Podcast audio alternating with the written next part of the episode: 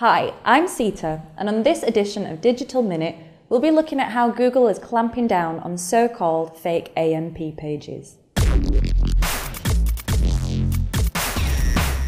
Accelerated Mobile Pages, or AMPs for short, is something that Google has been pushing hard over the last 12 months, encouraging many brands to take on this new standard.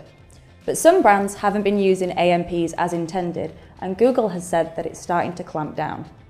AMP are faster versions of a web page that load much more quickly on mobile devices, but some websites have been getting around that issue by providing less content on an AMP than on the equivalent desktop page, making it load more quickly. And that's what's got Google's backup.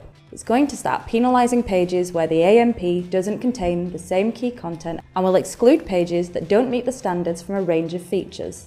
The new policy kicks in in February, and Google will be issuing manual action notices in the Search Console if your page has been penalised. We've taken a closer look at what this all means over on our blog.